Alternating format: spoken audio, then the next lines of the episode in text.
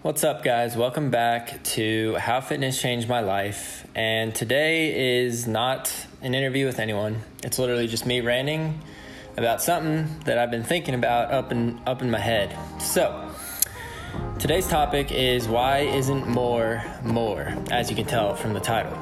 So, let's dive into it.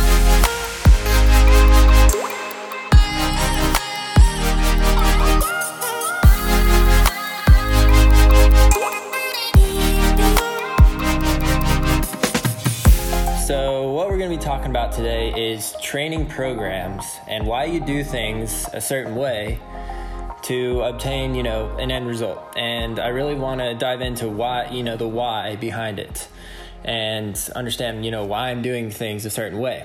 And I think everyone, you know, wants to understand why they're doing things a certain way.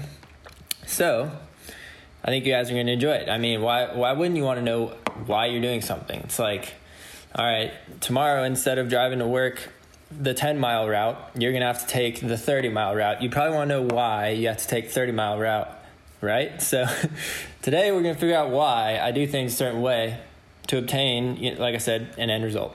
So, getting into this, as you guys know, I have been embarking on kind of like an endurance journey, right? So, for like the last, let's say, five, six years, before this endurance journey, I was strictly into like weightlifting, and then I got really into CrossFit and did that for multiple years and loved it, right? And then I was like, all right, those days were great.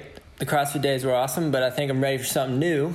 And now this endurance form of training is what I'm doing and I've really been enjoying it, and it's it's great, honestly. But I've noticed some differences between CrossFit and endurance training, and I can't really understand why things are this way in endurance and not in CrossFit. And that is my understanding that less is sort of more in endurance, and more is most of the time more in CrossFit you know, to an extent. So like, let me dive into this for CrossFit. So in CrossFit, when I would, you know, when I started, I had, let's say a six, I don't remember what it was, like six minute Fran time, right?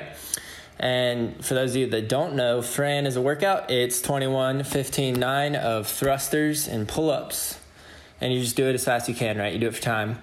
And let's say I started at six minutes and then I was like, all right, I want to obviously get uh, faster times, so I'm gonna work on that. And so what I would do is do thrusters and try to do them faster, or try to do them heavier so that the lighter weight didn't feel as heavy, right? And it was easier for me to do them faster.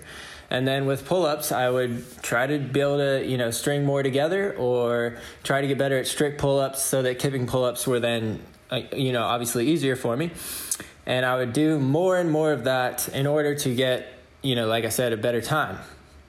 And I think that was kind of like the way everything worked in CrossFit. Like if you wanted to get stronger at back squat, you aren't going to squat less weight to, you know, get stronger, right? Like I started, let's say my, when I started, I think my back squat one rep max was like 265.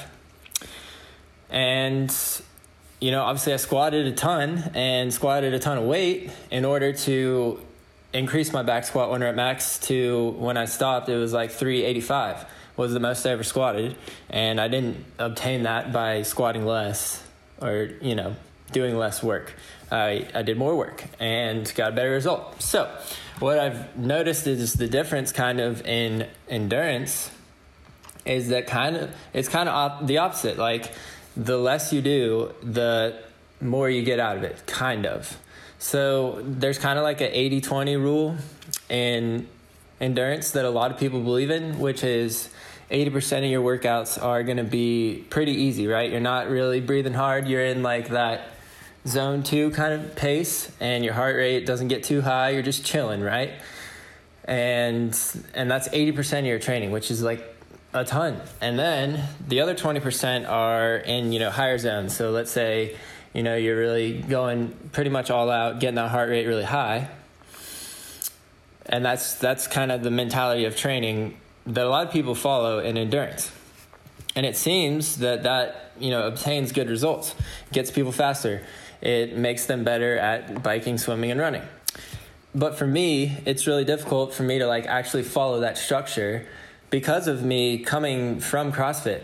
And like the mentality that that kind of molded into my head. And that mentality is like, all right, if you're doing a workout, you're to give it your all. You're not to, you know, keep your heart rate in zone two, that's for sure. And you're going to try to do your best in that workout because that's like how CrossFit goes. And in endurance, when you're training, you don't want to like race in training, which, like I said, is uh, the exact opposite of CrossFit and so like I find myself going out on runs or something and I'm I'm gonna like say in my head I'm like all right I'm just gonna hold a nice easy like eight minute to eight minute 30 pace and just cruise right? And just chill. And then I go out and run and there I am at like a 720 730 pace. And it's obviously like hard and like unenjoyable for me to hold that pace because my heart rate's getting high. I'm in that like zone three zone four when really I should just be cruising right? Chilling. And like i don't think the mentality is good to carry right? Because that could lead to injury. It could lead to like overtraining maybe. Obviously i'm not you know overtraining because i only do like one workout a day which i think is doable but it's not obtaining the but it's not following that structure that like you're supposed to follow and that i think leads to good results so this is my like question for you guys why is it that way in endurance? Like, why is less more? I, I truly just don't understand it. And I just wanted to make this podcast to talk about it, right? If you guys know, I want to know like the science behind it, right? Like, why keeping your heart rate lower and just chilling in workouts 80% of the time leads to better results because I've never, you know, experienced that leading to better results coming from CrossFit. So, that's my question for the pod today. I want to know what you guys think. I want to know if you agree with, you know, lower heart rate 80-20 rules for endurance. And all you like really smart people about training methodologies, hit me up, let me know the science behind why this is, you know, beneficial for endurance training. And maybe you don't agree, right? Maybe you think what I'm saying is true, right? That the harder you go in workouts, the more you're going to get out of it and the better you're going to do in races. So, if you if you think that, I definitely want to hear what you have to say. But I want to know ultimately, like I said, science behind the 80-20, the low heart rate training methodology for endurance, and why it works. Because I know it does, and a lot of people follow it, and I'm trying to do the same. So, like I said, this was really short pod, but there hasn't been a pod for a minute. So I thought I would just rant about what's going on in my head and I can't wait to come back for the next podcast because we have our next guest lined up, but we haven't recorded it yet. And I'm going to say, honestly, probably one of the best podcasts you guys will listen to on how fitness changed my life. Coming up next. So stay tuned. Hit that subscribe button so you don't miss it, obviously. And we'll see you guys in the next podcast.